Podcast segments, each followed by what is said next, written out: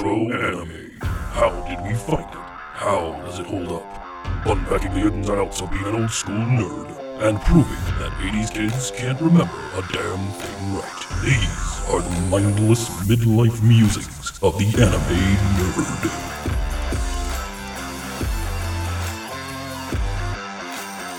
Welcome to Mindless Midlife Musings of the Anime Nerd. I'm Rick, and I'm joined by the rest of our panel Vic, Brian, and Lynette, with our special guest Angel. Angel's joining us again this week. We're very happy to have you. Hey. Now, in this episode, it's Top Gun meets giant robots. We're talking mecha, music, and the power of love, which means we can only be talking about Macross Plus. Oh, well, you giant robots. So Name another series that you can define as Top Gun meets giant robots. I wonder if Gundam has the same type of feel. Oh. I don't I don't know. I don't think so. I don't think it could work. So Macross Plus is a four episode anime OVA and theatrical movie. It was the second sequel to the original Super Dimension Fortress Macross television series, but the first that took place in the official timeline, which is something we'll get into. Both the OVA and the movie were released in Japan by Bandai Visual and in North America and Europe by Manga Entertainment. Manga released the series on VHS, dubbed and subtitled, and Laserdisc formats in Europe as their first title in the North American market. Now, this later on, a, a Blu-ray of the OVA and movie edition was released in about 2013 or so as the Macross Plus complete Blu-ray box. Both the OVA releases feature the international version English dubs as a language track, with episode 4 using a newer Bandai dub, which we'll get into. And uh, both of these Blu ray releases were only available in Japan. To this day, the only way you can find this series is on older DVD releases. And I think that's I think that's it. I don't think it's ever seen the Western Shores in a higher definition format. At least not yet. That's it. So let's get into this. Uh, we've made no bones about the fact that we are Macross fanatics. Uh, at least two of us are. All right, no, no, let's talk about the higher definition format. Sure. I think that Macross Plus is one of the, especially from the um from the vintage standpoint. Mhm. I love the definition in Macross Plus for it being coming out of the mix. It is a very quintessentially 90s style animated film or feature. Oh, sure. Uh, and I, I, I think that speaks to that's part of its charm, part of its uh, quality. But I mean, it, it's also part of such a bigger picture product. it felt like if I was watching Macross Plus in the nineties, I would see Macross Plus, Plus, and then I would see the same type of art style like Digimon. You know how Digimon went from the animated to the computer generated. Sure. That's where I felt that I felt the earlier versions of that in Macross, but even then they were doing some ridiculous, ridiculous things. I don't know if they're aer- aerodynamically correct, but I don't know if a plane can actually do those maneuvers, but it looked cool as shit. Yeah, and Brian, to elaborate a little bit on yours, I think Macross Plus, I, I don't know if it was the first, but it was one of the earliest examples of computer generated animation in anime. Yes. Yeah. Yeah. They specifically for the the mecha. Mhm. Uh, not obviously not the whole thing. A lot of it was hand drawn, but they you know they did use a lot of uh, CG footage for it, which was pretty cool considering. Considering the time. Yeah, and and it's worth noting that uh, that the series uh, was inspired by the United States. It was inspired by the U.S. Air Force's um, the ATF project from the 80s and 90s, which usually pits two prototype fighters against each other in a competition to you know for the government to decide which one they want to use as their next actual fighter.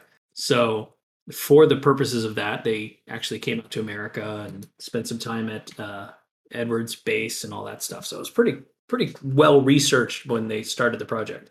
I thought researchers were watching Top Gun and say, you know, we're gonna make these guys test pilots and see what what happens. Yes, so that's it's it's my elevator pitch for everybody that's ever ever watched uh, the series that I ever pitch it to. It's Top Gun with giant robots, and it's I can't I can't think of a better a better way to describe it. No, Lynette, you had a pretty good description though. I, I liked it. boys with big toys. That's pretty much what it was. That's all it was. This is the whole time. It was just these two boys playing with their big old toys. Boys with big toys, with forty billion dollar toys. I mean, he made a cartoon animal out of the smoke that came out of his engines. yes, he drew with his contrails. Yeah. All while sounding like he was drunk. So it was. I was like, so yeah. yes so this this series is um part of a, a bigger picture universe the macross universe the franchise itself. Uh, macross is known well over for those who know. Each part of the story or each segment each series is a self-contained story. And there are easter eggs and little bits and pieces that interconnectivity between them. But you can watch pretty much any one of these uh, without having seen any of the other ones and still have an enjoyable experience Enjoyable experience, but I wish that, like for instance, Bowman. Yep. He's half human, half Zentradi. Right. Right. He looks like he just walked out of Street Fighter. right? Right. He is just a massive. It was like alternate guile. no, no, I was alternate guy. this is the, the player two version of Fuck that. I was alternate, alternate in Bison. That's bad with his chin, his ears. He's just massive. yes. Why? That's the one part they you, you, they don't really give you that aspect of the battle between the humans and the Zentradi. Right. They don't they don't touch on on the Space War One or any of the stuff that happens in Super Dimension Fortress Macross. You're you're just brought into this world sort of um, blind to those those finer details. But I mean, uh, we can ask Lynette, who has never experienced any other Macross. Do you do you feel like you were confused by any of that? No, it seemed like it was far enough where they just brought him in as a an alien or half alien type character, and You're was like, already on "Oh, another this is- world. Yeah, You're already on Eden, Yeah. and so they're already bringing in like folding and all Yeah. that other stuff. So you, you kind of So I, I guess the the point of that statement is this: when you are talking about somebody who's half, like for instance, let's say Star Trek. Sure. Say Star Trek, and you hear Spock, who is half human, half Vulcan, green son of a blood son of a bitch. Right. You automatically know as soon as you hear Vulcan, there are certain characteristics eh, that that that that alien race already has. They they have logic, they have pointy ears, green bloods, and they're strong as shit. I mean, you automatically know these things when you hear the word Vulcan, right? You don't have that same feeling when you hear the word Zentradi. If, if you heard that, who's never seen it, like, did you hear what race he was from, Lynette? I heard it, but I didn't really understand the name until you clarified. But I also don't they have like I think it was one episode they were talking about like uh uh bloodlust is inherited with that with that his half side. So they give you kind of like that hint, you know, that kind of explains why he tried to kill the dude who Right. saved him from a free fall.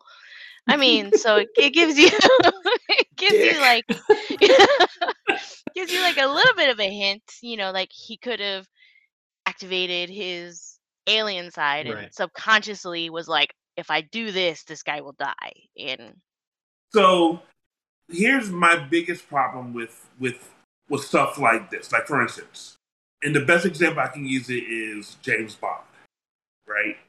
Mm. No Time to Die. They have this scene where you are not No Time to Die, the one before that, where you meet Blofeld for the first time, Right. right? So they go through this entire thing, and then at the end of the movie, they say his name is Blofeld, and we're supposed to be we as the audience are like, oh my god, that's Blofeld. hmm if you are like Lynette and you hear the first thing, first time hearing Blofeld, or in this case, Zentradi, they don't give you what that actually means. And that's my only problem with it. So so now I'm going to counter you on this one because they don't give you that in Star Trek either. Now you know this because you're a Star Trek fan. You watched it from forever, yeah. Yeah, if you picked up Star Trek Into Darkness and you watch it, and you're like, "What's up with the pointy-eared guys? He an elf?" Like they don't give you that. They do. and then you just have to follow it and you just they give you little hints of it in his in his dialogue just similarly to how they do in macross No, no, but they give you no, no. They get, they actually do break it down, and and then I will counter your counter with with the stove, and I'm gonna cook with hot grease on my stove. As I'm saying that there's so many examples of what it means to be a Vulcan in Into Darkness. Everything from the first time you see Spock and everything that he's doing, even to the reason why he's doing it, that leads up all the way to him actually telling you that I'm supposed to be without emotion, but when I went and I mind neither here nor there, we're we're out the buddy trail too much. right right There is actually evidence of what it means to be a Vulcan through exposition that you don't get in that same type of context when you're dealing with Macross. Macross Plus in general. i'll give you i'll give you that i think that it's probably I, I- I can only speculate of course but in my opinion it's it's more that gold is he's the foil right he's the heavy you don't need as much on him because in in my opinion it's pretty clear that it's it's an Isamu and Myung story and gold is the third point in the triangle right? He's the anti-hero the the antagonist. I mean, it's Macross. There's always a triangle. right. That's that's sort of a part of its its thing over the years. But in this one specifically he's he's never the hero. Like Myung is never in love with gold right? She's always pining after Isamu. And and gold is there as is an antagonist to to Isamu. So his alien if anything it's it's racist as shit but his back his his alien heritage isn't isn't a a subject of the plot so much as it's just a byproduct of that character. And it's it's i consider it like an easter egg to know about the zentradi because you watched the first series. It's like oh i know what zentradi are. I know what this is all about. But to somebody coming in it's just like well this is the bad guy. He's an alien and he's a dick and he you know that's what he is I think if they had named him better, they he could have had a bigger romantic involvement. But seriously, what's your dad's name? Gold. I mean, considering, I mean, he was he was a mixed race. You know, he was half Zentradi. I mean, all the other Zentradis just had first names. Right. Well, yeah, most of them So- were just yeah, and and weird ass names. If you'd given them a genuine Zentradi name, like you haven't experienced this yet, Lynette, but their names are fucking weird. Um, it's like Brit- yeah, Brittle Guy, and it's written with like three L's and a you know. School Dice is weird, but still weird nonetheless. right. Nothing school device is weird. So yeah, so the story starts out with our our hero Isamu, uh, or or Tom Cruise if you want to go that route. and, uh, Maverick. Maverick it starts out with Maverick. Maverick and Iceman in episode Yep, nine- Maverick and Iceman. Maverick one. um, it's Hold on, can we? I know this is a completely different genre and has nothing to do with it, but can we talk about that whole Maverick and Iceman scene in the locker room the first time they meet? They're talking after the flight, and Iceman goes, "Your date." He bites his teeth out. I've always had a problem with that that's I, I you know what Like, who does that? because look, look, have you really ever bite your teeth? That shit hurts. I never never know. But I'm I'm also not Val Kilmer. Um, so or or Gold Bowman in this case. So, but yeah, no, you're not wrong. You're not wrong. But uh, lest we devolve into slamming the shit out of Top Gun, which I refuse to do because I still love that movie. we will. Well, hey, we will not. What we're not going try I'm gonna go to blows on this. Um, st- let's stick to this. The um the world building in this is great in a sense of if you'd only ever seen the original, you'd have been limited to Earth and the solar system. And then in this one, you you come in fresh to a completely new, fully fleshed out, fully realized world that's clearly been lived in for a while. And uh, this series takes place about 30 years after the original series, and that's uh, it's average for this. On, on average, the the franchise jumps forward any number of years between seasons, or I don't know what to call them, stories. Yeah. I mean, Uh, the only way to advance tech, you know, to make it cool and exciting still. keep it cool, keep it cool. And I was one of the things I admire about this series also is that amongst its its relatives in the franchise, it also features the eldest antagonists. Most of the Macross series features uh, uh, protagonists. Sorry, protagonists. Most of the Macross series features protagonists who are in their teens, seventeen. Um, like Hikaru is like seventeen or sixteen when the series starts, and these char- these are all characters who are very obviously young adults. Yeah, they're seasoned pilots and Yeah, and and I I appreciate that they did that just because it it helped sell it on what it was doing. The series attempting to bring a drop of realism to the concept.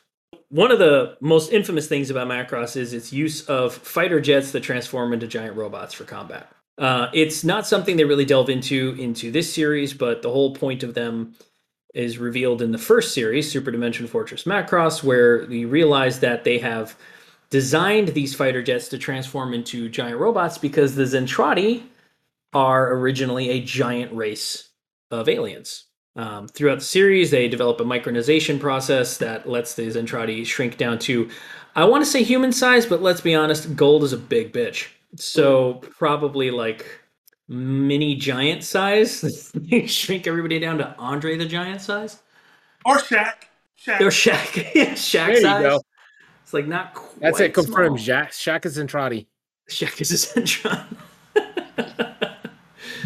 um, and We gotta, we, we gotta make that a, like a hashtag. Exactly. right. Right. Shaq, Shaq is Zentron. Um, uh, so it's uh, one of those things where if you've if you've watched the original series, you get a lot of little Easter eggs and notes of that. But I like that Lynette got to watch this without that because it sort of just lets her experience the world with fresh eyes. And this Eden world is so unique, uh, distinctive from any of the other series uh, worlds that are featured in any of the other series in, in Macross.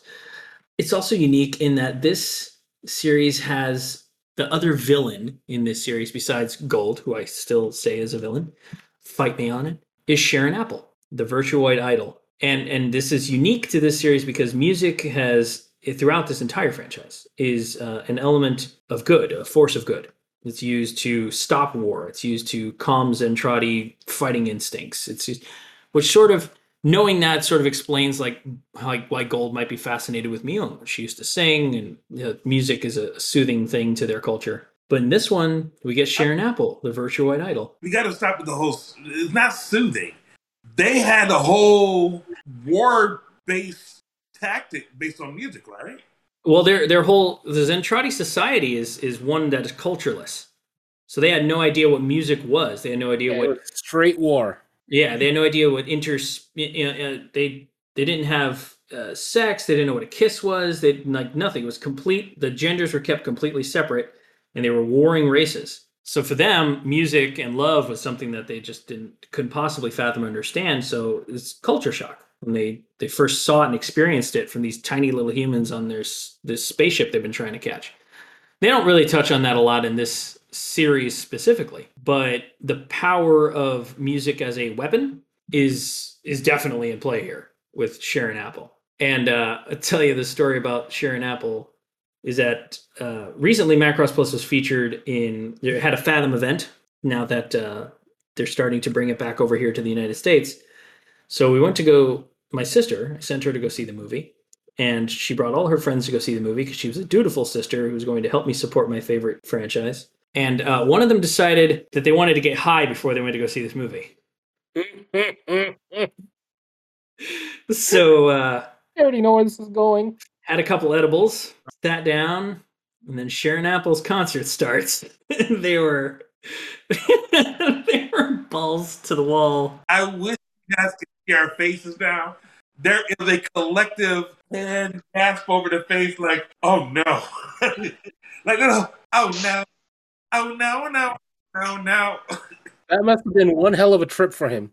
Right? It could go either very good or, or very bad, depending on how they. Well, on a big screen, that must have been epic to watch. I mean, apparently it went very good, but but still, Question for you, spot question for you. what's up? We are talking about just concerts of of of, of, of the uh, the AI. well, not the AI. I want to list a couple of people. Sharon Apple's concert, Homegirl from Fifth Element, Right? Never Alone, or Never Enough from The Greatest Showman, or uh, the finale, the live, the live aid concert in Bohemian Rhapsody. You can only have one. Oh, you can only have one. You only have one. Can do you have to be high? Okay, so to answer your question, Brian, I quit. I couldn't. You only have. All phenomenal performances. No. They really are. Yes, I couldn't. I couldn't possibly. But I mean, I guess. I guess if I had to, I'm gonna pick Sharon Apple just because I'm a Macross nerd through and through. So any chance I can get to get closer to that world being a reality, I'm in. I think it, the whole point of that was that that's the quality that they put to that concert. It is absolutely. You're right. It's ape shit. It's crazy cool, and just as a world building element, the, you know the the advanced holographics and the the way that uh, the music is. I don't know what is it like brainwaves, I guess that they're using to like Uh, bracelets. The Yeah, bracelets, and they're I just like- tuning themselves into the emotional state of the audience to like build a to a you know a bigger show. It's just it's it's wild. Whole thing's wild. And the music for this entire series done by the absolutely adored and amazing uh, Yoko, who did Cowboy Bebop and just a, a host of other other series. I think this was her first thing that she'd ever scored or written any music for, and her career just shot off like a Valkyrie into orbit. I mean, can you blame it? I mean, it was good. Impressive. Impressive. Thank you. Thank you. And it is good. Like it's all the music in this is so good. But what what's great about all the music in this is how different it is. Like each song is like its own damn language, Mhm. and and it's distinctly, just audibly. They're all they sound different, not just lyrics, but the the style of the music. And if you ever listen to the soundtrack absent the animation accompaniment, it's just as is thrilling because each track is like a whole different experience. it's really very impressive stuff. And it's actually it was her second uh composer for anime job. Thank you, sir. First being The first one being uh Please Save My Earth, and then she was also an arranger in uh Porco Rosso. oh no shit, that's tight. There you go. A little fun fact for the podcast. We're good for some of that stuff. Also to note, she also did uh composed Angel Voice from Macross Seven, uh Macross Dynamite Seven. Yeah, probably my. I think we discussed in the anime episode. My one of my favorite Macross tracks ever. And then also Cowboy Bebop, Rossifon. She did uh Ghost in the Shell Standalone Complex, Ghost Rain, Standalone Complex Second Gig. She she's done a lot in anime. Oh yeah, no, she's like she's taken off. Hey, Vic, you gotta be careful. We're supposed to be mindless musings. I'm mindlessly musing over her freaking work history here. It's it is impressive. Even Google is mindful. I'm just throwing that out there. I'm not I'm on Wikipedia. One of the things that I, I always love about Macross, besides the love triangles, uh, is the mecha designs, and I touched on that earlier. But something worth mentioning is that Kawamori he likes to design his his mecha based on real world fighter planes, and the YF-19 was took a lot of styling cues from the Grumman X-29 and the Lockheed Martin F-22 Raptor, which was in development at the time. And the YF-21 is based more on a Northrop Grumman's YF-23 prototype, and uh, the VF-11 Thunderbolt's kind of patterned after, um, and I don't know how to pronounce it, the, Sukhoi Su-7 Su-27. So, and this is that's just for all the airplane nerds. You might not, who might be listening, because it's a Macross episode. You usually pull in some airplane nerds. Got you guys. It's good shit. What the hell just happened? I just thought I just thought the blue or black one looked kind of cool. I mean, I didn't even know what type of plane it was. I was like, I was like, oh, that one looks kind of cool. And then it transformed. I was like, I like that one better. That was all I know. I throw in I- another chick moment. I have no idea about the plane. I'm just going, oh, look how pretty. I can't help it. I can't help it. We call that basic bitches. Or No, no, then sign me up for the bitch. I did not it's it. have a problem with the YF-21. Yeah. Like, it's not like it had the wing was morphing. Well, I think that was supposed to be indicative of him feeling the plane, like he but could it was feel it. morphing. Yeah, I don't think it was actually morphing. That was his feeling. That's how it felt to him. Because as he was connected to the plane via computer, you know, via that brain, what you call it, Mind meld. it's like he, it's like he felt the plane. So everything that he felt physically is he felt it through the plane. Flag on the play. Flag on the play. Bullshit. Flag on the play. illegal grounding. What I'm saying is this, right? When we're dealing with, say, Gunbuster, right? I'm not talking about Diebuster, that fucking ridiculous thing. I'm talking about Gunbuster. Gunbuster, when they do a transformation or anything that happens in Gunbuster, you see everything that happens with it, right? Sure. Where it goes for. Now we're talking about the mecha design for the YF-21. Mm-hmm. It the metal curves. Do you know how hard the amount of energy it would take to get metal to curve, immediately harden, and then be functional? This is the nuke, the nuclear engineer talking about. Like, like we're not talking about the the the F fourteen Tomcat, which is also by We're not talking about that with the with the wings. wings. I can do it too, but Brian, you're talking about you know jets that transform to giant humanoid robots to you know fight with zero issue, and not have to worry about loss of energy or anything else, and they can carry a billion missiles with no issue. It curves. I'm going to challenge this. I'm going to challenge this, Brian. If it curved, how are they able to make fully functioning, fully transformable toys of it? What the hell? So, Good. obviously, animation magic, right? Some things are going to curve to give a sense of kinetic energy. When you're animating movement, you have to disproportionately warp things to make them appear to be moving more kinetically, more you know, faster than they ordinarily. Um, so it's it's an animation trick. So you're not wrong that things It looks curve damn cool. during transformations and stuff like that because it's it's part of the point to make you feel that way. it would have been more believable if the wing instead of the same way it uh it extended out right, Right. part of the wing could have had a joint and then that part would have went down Brian, it would also be more believable if the Zentradi never existed. but he's I get what he's saying, Vic. He's You know. talking about how you know I had just said earlier in this episode that that they were attempting to root this in a little more of a, a, a factual sort of you know, world, um, which is really hilarious because if we ever cover Macross Seven, all this shit goes right out the window. Oh. But um, but yeah, no, I see what you're saying. But I my defense of that, and and I don't intend on defending the series, is that i don't care is that it's animation magic. Because No, it I don't care. its own. Exactly. It doesn't need i don't defense. care I don't give a fuck Yeah, I don't give a fuck. Hey Brian, while you're at it, you want to get off your lawn too? uh, Uh. Brian, Brian. So you had beef with the with the twenty one. Did you like the nineteen? no the 21's still my favorite Oh, Jesus Christ. Lynette's a twenty one fan too, though. I like the 21 color. Uh, the 19, the fact that the the globy window sphere. I like that part. See, it's totally technical. I'm very technical. The globy window sphere with the green lines. yeah, hundred percent. That's it's a technical term. when Yang Neumann's working on his plane, he's like, "Get the curvy thing back up there." uh, the word you used was Globy. globy globy. That's right. Get the Globy. globy thing. word you And and then he had foot pedals too. So that was kind of Yeah. cool. I like that. Yeah. So I like the color of the 21. The 19 was looked a little bit more functional. So see, it's kind of like shoes. You have the cute ones and then you have the functional ones.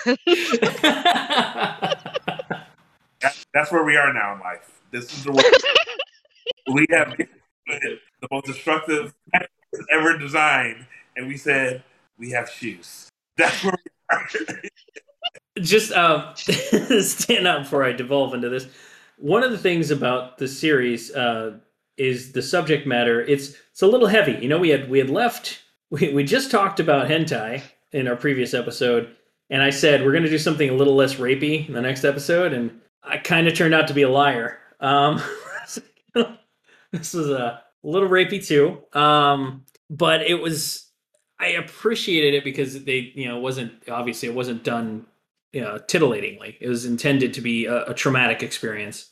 he, he, he's not saying he appreciated the rape No, of course not. I don't appreciate the rape. I appreciate that they didn't use the rape as a titillation. They used it as a, a traumatic story driving moment, which is good.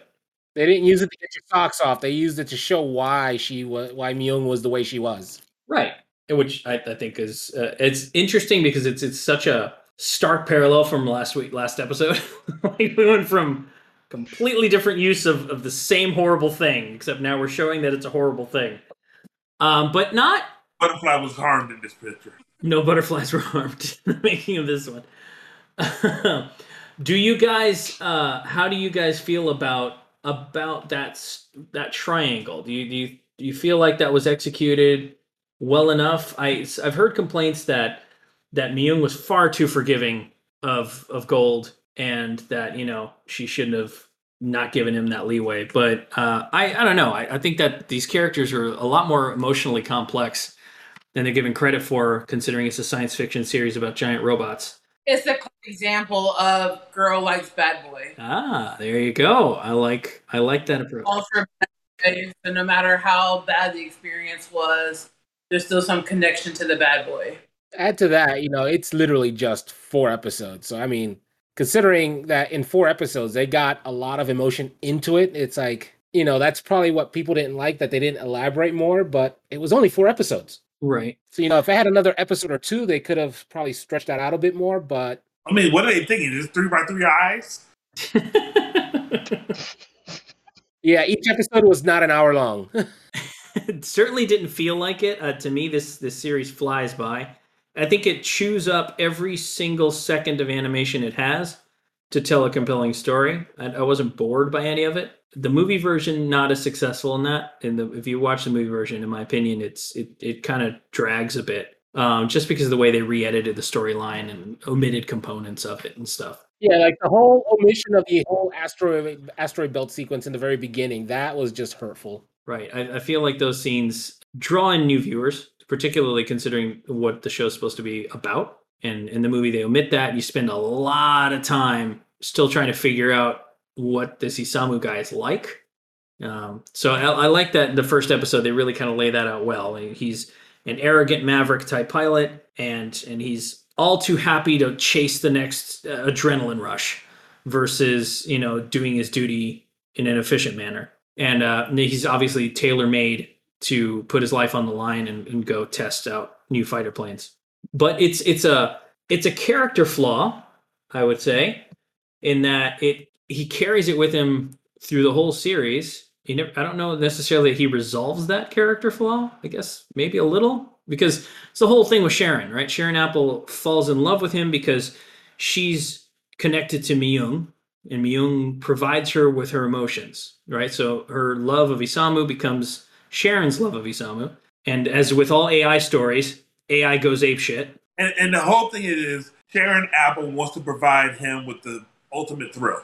Right, the thrill of dying, a billion miles an hour. which is the kind of thing only an AI would figure out. Yeah, obviously, because you know he likes to fly fast and fly dangerously. He obviously is looking for death. but that's it. That's her whole shtick. She's, I love him so much, I'm going to kill him because that's clearly what he wants. Ladies and gentlemen, I, I'm raising my hand because I have a question. I, I, I sincerely hope you ask it. Uh, what? what? what? Ryan is sitting there. He's like, "Gay." but yeah, that's Sharon Apple's. I, I love that though. I love that element of it. That the AI, of course, sees a logical end to this, and and is a- applying her weird basic instinct to this. It's like, well, he's trying so hard to kill himself. I'm gonna help him. You just dated yourself hard. What? You said basic instinct. You know, basic instinct movie. not I not don't the think he meant it Sharon that way, Stone but- basic instinct. Brian actually dated himself because the the words "basic instinct" literally drew him to the movie. Pulled out the reverse card. Like, I'm, I'm in. Soft porn references to describe the emotional impact of, of this. That's that's where the show has gone to. Okay. I feel I feel like after after the previous episode, at this point, all bets are off, and we can reference any sort of soft core pornography we want to. Um, it's the uh, Yeah. not that notwithstanding, the term basic instinct did exist before Sharon Stone ice picked people to death. So let's circle back to the point.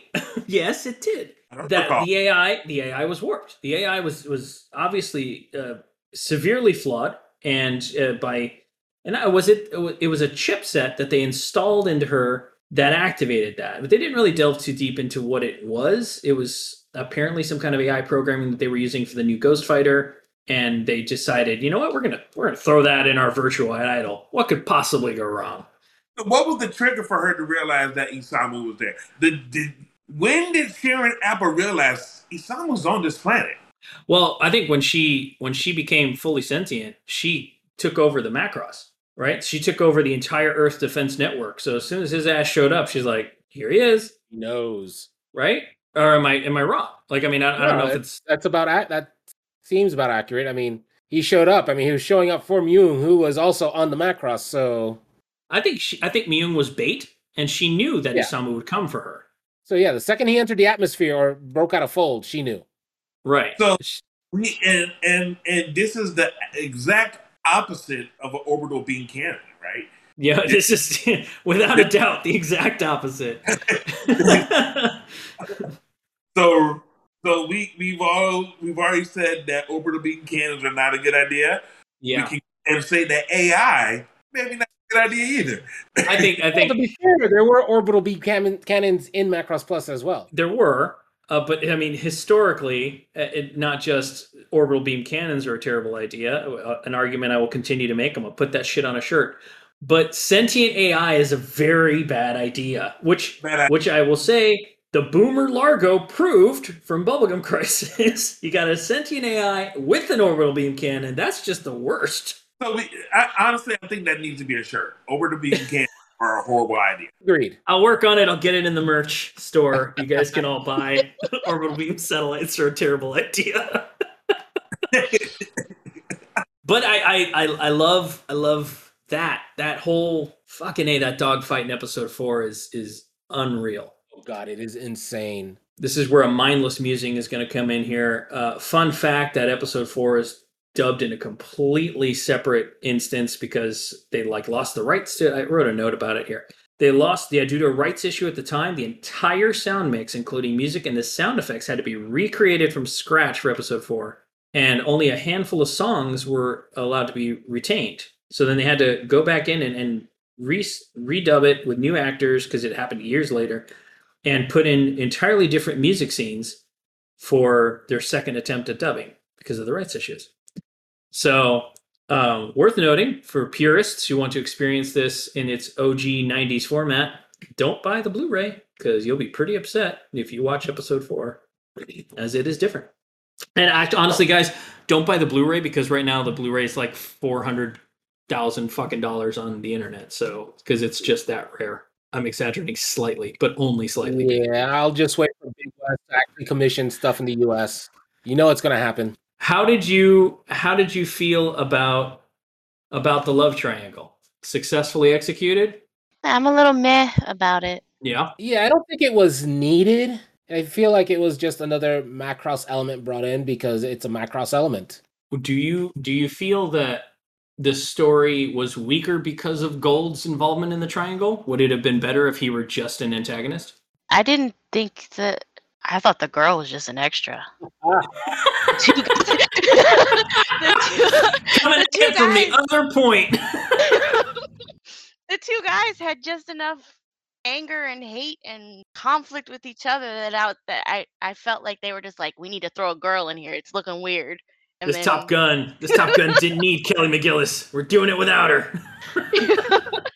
I mean as, I mean I didn't really I felt just kind of meh Yeah, about her because they had enough sure. between the two of them that they kind of drove the whole the whole the whole series I guess but No, when I- they threw I her get in I was like is she there Why? going Why are you here, Myung? Go home. Well, the level of convenience, you know, Isamu, you know, test pilot, you know, Guld test pilot for the comp- competitor, and then you know Myung, which pretty much provided the feeling and emotion to an AI that decides to, you know, to take over everything and try to kill him. You know, it's like they're all so interconnected. It's like that level of convenience is insane. Movie magic, guys. Come on. You know, I still love the series. Don't get me wrong; it is still a phenomenal Yeah, series. it was and very I will good. smack Brian if he disagrees with anything again on it. but yeah, it's got its it's got its tiny, tiny little issues. How they all end up at lookout point at the same damn time? Hey, Eden's a small planet apparently. Uh, I guess tiny as shit. It's like Pluto sized. so now I'm gonna. I, I will say that it's so it's been 30 years since the original series. So I mean, the time it would have taken them to find the planet, let alone colonize it, is probably the only city. Like Lookout Point's probably the only point. Was they probably only had that place there for like 10 years. Yeah, because they had the city, and then everything else was test pilot desert. But I'm I'm digging into the weeds on it. I love. Not gonna lie, it could have been Earth. Sure, a better Earth. Yeah. Um, and that's that's a. Uh, so again, this this this statement is going to remind you to subscribe to mindless music of the anime nerd and see our previous episodes where we're talking about Gunbuster, right? Sure. And when we were talking about Gunbuster, one of the biggest things we talked about there was the the consequence of time, right? So here we are, Gunbusters. One of the final episodes, we talk about 15 years has passed, and you see the effects of the the co-protagonist coming into all right, time travel. Not even time travel. Time dilation. Yeah, time dilation. Yeah. Here we have the YF 19 and the YF 21. A whole 30, you said 30 years? And 30 years since Space War One when this takes place. I wish we could have seen more of the previous generation. I agree with you, 100. percent I I would love to have seen every. I want more of Eden. Like I, I want. I don't necessarily need more of of Isamu and and Myung and Guld, but but I want to see more of of that sandwiched chunk in the middle. How did we get from building the Mega Road 2, which is something you'll if you watch the other series, you know, and to colonizing these other planets. And it's something Macross never ever touches on in any of these series. In every series you you end up with a new planet and it's just it's got aliens on it or you know it doesn't and it's just it's a planet that they've inhabited. And I think that's why we love Gunbuster so much, is that we saw the effects of space travel. We saw the effects, of, Right. we saw the physics of everything that they were doing. You lose that in Macross. You do. Uh, Comparing the two, it's a this has less episodes to tell its story, but it doesn't matter because other series with like 50 episodes don't get to that level of emotional weight that Gunbuster did in 6. This it's uh it to compare Gunbuster's like the gold standard for science fiction storytelling, uh, I don't know, space operas. A Macross is like Macross is like the Marvel movie of of of science fiction. Like you're gonna just buy the ticket and go for the ride, and you don't question too much. It's a too fast, too furious. I'm gonna have to disagree with you on that one. it's it's at least the Marvel movies, all right? It's You're right, you're right. That's Diebuster. That's that's Gunbuster. You just have an unnatural hate for Diebuster. honestly, it's it's that's Studio Trigger is the Fast and Furious of studios. Like everything they make is balls to the walls, batshit crazy. Um, It's what Trigger does. But yes, but the, the, I, I agree with you, Brian. The Gunbuster storytelling is, is much it's much heavier. They spend a little more time with the the repercussions of a thing. In this one, space folding is just it's like Star Trek. Space folding is just another way to travel. Like we're just and we're there. Congratulations. But I mean, it's Months is supposed to go by, bitch. Months. right. Like in theory, Myung would be old and dead by the time Isamu probably made it back to to Earth. But That would be that would make for a fun show. Right, it's just not how space travel works in this universe. Is it as effective as Gunbuster? No. Gunbuster puts a lot more importance on that. But Macross isn't here for that part of the story. Macross is here to give you your your giant robot fix. Ergo furious. I stand by my my Marvel comparison Yeah, Like Brian, because it's silly entertainment. Um, but fun. Man. I, I'll give you the fact that they have so many movies as Marvels. Maybe. I mean, they have so many series as Marvel. I may give Yeah. you that, but Do they break as many cities? I think they break as many cities. I mean, as soon as they did come in, it was like they're like, "Oh, we're here. We don't need that building anymore." they definitely break as much shit as as the Avengers do. I, I absolutely. And you've only seen this one, Lynette. Just wait. There's more. They break all the things in this franchise. Um, they spent 30 years putting everything back together just For the next series to come and break everything. break to right? everything. That's what I was. That's what I was looking. I was like, "You just got there. Why are you breaking a building?" It- It's if if there's if there's a flaw to the Macross franchise, it's that they are disconnected stories, and that you only get little Easter eggs to things that happen in other series. So this trip to Eden that you had over these four episodes, you will never go there again. You never revisit Eden. Doesn't matter. Same thing with uh, Macross Seven, and they have a, a planet Zola that they, you're never going back there. You're there once, that's it. They don't spend time on that kind of world building because they're they're more focused on the the planes and the character, the individual character stories. of the the main love triangles is generally where their focus is on these, and it's popcorn, right? It really is. Doesn't change how much I love it, but that's what it is. I still like the Fast and the Furious movies. Um, not all of them, but I still like them. I think Brian's brain is melting. Mhm. No, I felt like that was like a guilty pleasure. Admitted, it was like I still like Fast and Furious. Fuck you. You know, it- it- it- you know, I enjoy them too. It's a great series to sit there, turn off your brain, and watch. Right. Macross Except for the second one that took place in Miami, I still call BS on getting from downtown to the freaking Keys in five minutes flat. Nope, we're not doing this. This is anime nerd, not movie nerds. Sorry. Stay on topic, you miserable bastards. Uh, I- I- that is actually something I feel the same way. Fast and Furious, too fast, too furious. And they say bullshit every time. Every time. But I do point out the fact that you can see the Walmart in Florida City, though. It's all in the cars, y'all. Shut up. All right. So as as we as we start to attempt to wrap this up, we'll ask our, our usual question about Macross Plus, about we do any anime. Is is do you do you feel that the subject that the anime itself holds up? Could you re-release it to a modern audience, find success? Did you like it, etc., etc.? Uh, let's start with Vic. Vic, give me your final thoughts on Macross Plus.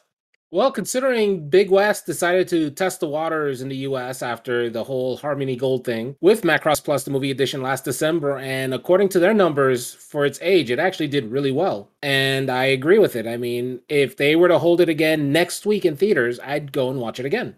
It's a it's a great piece. Is it flawed? Yeah, a lot of shows have their flaws. But overall, it's a fun ride with great music. All right, uh, Brian. Brian, lay lay your thoughts on me. Now, Macross Plus, as as the not dyed in the wool hardcore Macross fan that Vic and I are, what are your thoughts on it? You have to have a level of no. I'll say if we can watch Fast and the Furious 19, we can watch Macross Plus. I think they're on they're on what the forty third movie in that series now. No, no, no, no 63rd, 63rd. Oh, oh, sorry. Apologies. Jesus Yeah. Christ, you guys obviously can't count. They're on the number 132. Right. So it's about how many episodes there are in just Macross Seven Yeah, alone. So I think we're Actually, coming out with a TV series. No, we're not. I'm not doing it. No. All right. Lynette, Lynette, my dear Lynette, this was your first experience with the Macross franchise. How did you feel coming into it uh, with fresh eyes? Did you did you enjoy it? Do you think do you think others might? Hold on, Lynette. I, Yes. I, before you answer, I have to caution you. There are two people here who you whose heart you may break with your answer. not even remotely true. I know plenty of people. I am married to a woman who doesn't understand what the hell Macross is. So Yeah, physically impossible because you know what? I- If she if she's wrong about it, then she's wrong. It's okay. I think you ha- you, all you have is one. I don't think you can handle more. She's the anomaly. I'm just pointing it out, Lynette, that you mm-hmm. have to, you can't be saying shit like Macross and not expecting these. I thought I was very smart when I put Macross gods out there. fear for your life. I have to say, visually, I loved it. I enjoyed it. It really was Top Gun anime type stuff. I thought it was pretty cool how the planes transformed very quickly and nobody got hurt during that piece. You know, um, I enjoyed the the soundtrack. You know, everything was good. It's parts of it were confusing, but like with all movies, it didn't really detract from the whole thing. So give it a. I'm glad that it matched the cover art. So. Yeah, there you go. It wasn't a three by three as you you got what you paid for with this series. I you know what I I did I'm doing this series a disservice because I didn't I didn't delve into how we found this series. I can't believe I skipped over that. We jumped right into it. No, no, I, I think what happened was we thought that everybody like, oh, this is Rick and Vic. Of course they're gonna be talking about Macross. We know how much they like. But everybody else This is like, what's that part of the story? I'm going to delve into this real quick before my final thoughts. It was the early 90s when this dropped. And I didn't even know it existed. Who the hell was it that, that got us into this? Was it Diego? It was probably Diego. Probably. And it was, you know, it was an Animerica cover. One of those anime magazines from the 90s. You used to be able to find them at the off comic book shop. They'd have one. And they had it on the cover. And he brought that to school. And uh and we were like, holy shit, it's more Macross. We had just seen Macross 2, and we're we'll save that for another episode. And yeah, I don't even remember where we first picked it up. It was probably at like Camelot Music over at Cutler Ridge Mall That or Suncoast. or Suncoast. Each episode on a on VHS by itself. Yeah, 30 like 30 bucks for 30 minutes. Like that's kind of how anime ran back then. important to say that as you're talking about the places that we went to go procure our anime from, like Suncoast, or they're not like they're not like down the street from each other. no, no, no. These Ooh. One was a journey to get there. Each one Yeah. was a three by three hours episodes worth of travel. Yes. Uh Suncoast was located in Dadeland Mall, which still exists. So It's it was yeah it was uh and th- and I think this is probably just why I don't I'm never gonna remember all this. Is part of hell. It's part of the whole bit. We don't remember this shit. But yes, I I do remember seeing the cover art, the original cover art, and thinking, well, this is gonna be freaking weird because it's very dramatically different from uh, the original Super Dimension Fortress Macross. But it was it didn't detract. I the the very concept. I knew what I was getting into when I bought it. It's like watching a Fast and the Furious movie right? You know what you're going to get before you even go into the theater. First time I saw it in Blockbuster. Was that a blockbuster? Yeah. Nice. I was in college and I saw that and I saw the words Macross. I was like, oh, I wonder if uh, Rick and Vic know about this one. know all. Once it's willed into the universe, we know it and we feel it in our bones. it wasn't carried at my blockbuster. They did. My blockbuster had Clash of the Bionoids though, so there you go. There's a little taste of of Doom.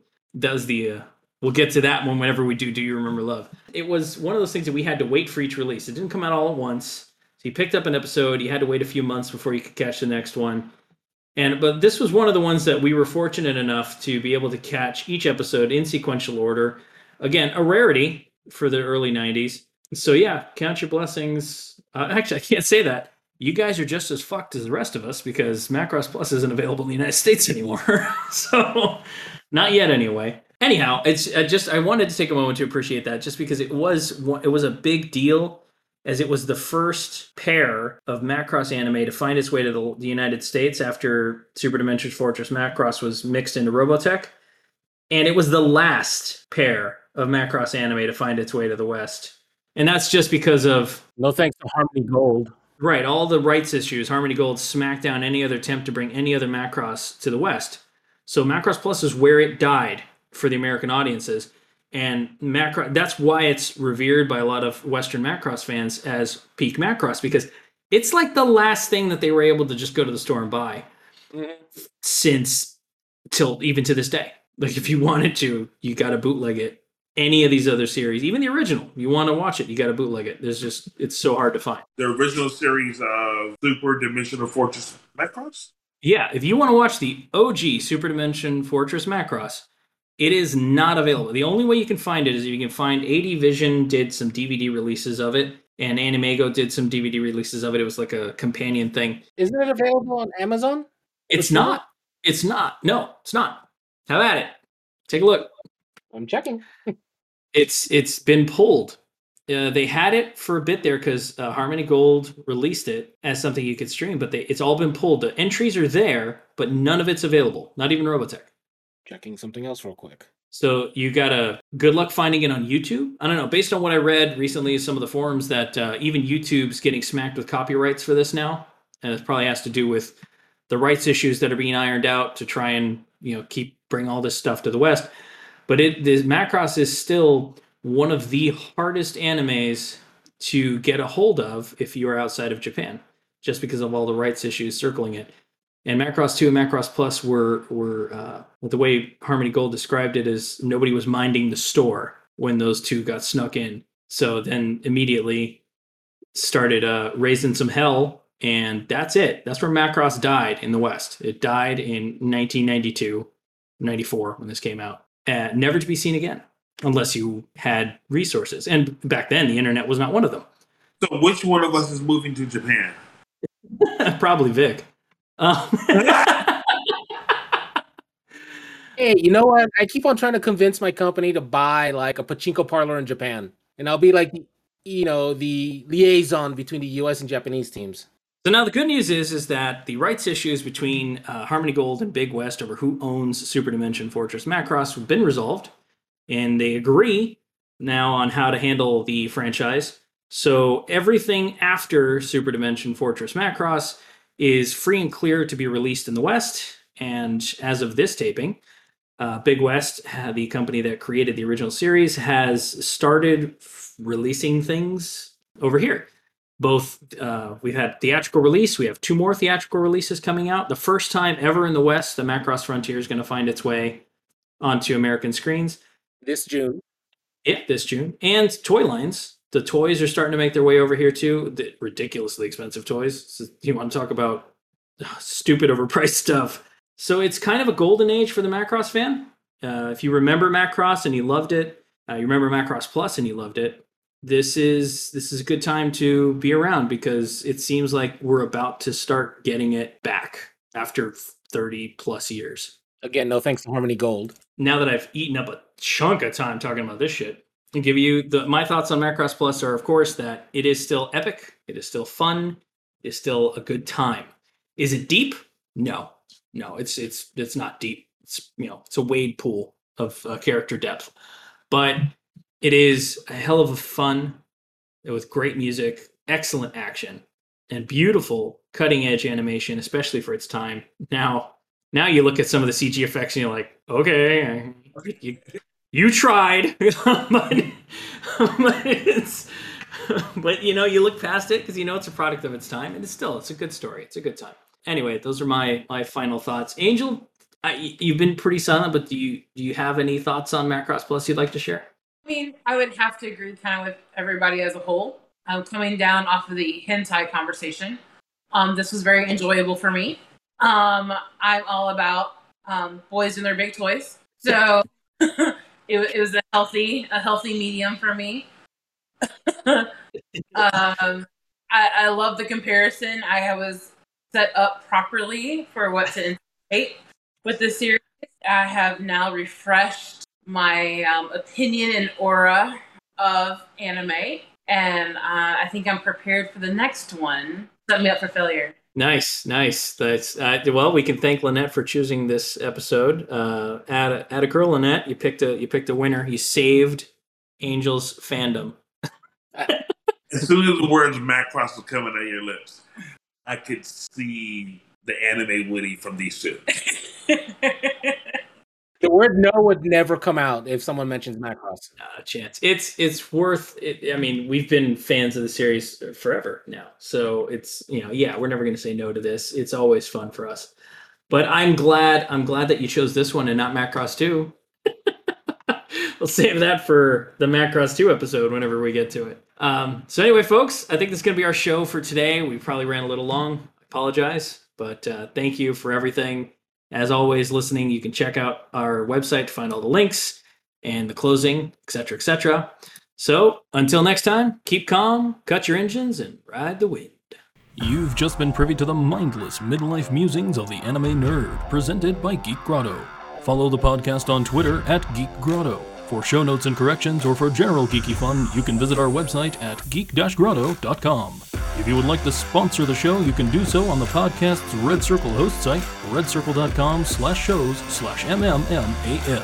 If you're listening to us on your favorite podcast app, please like, follow, and subscribe.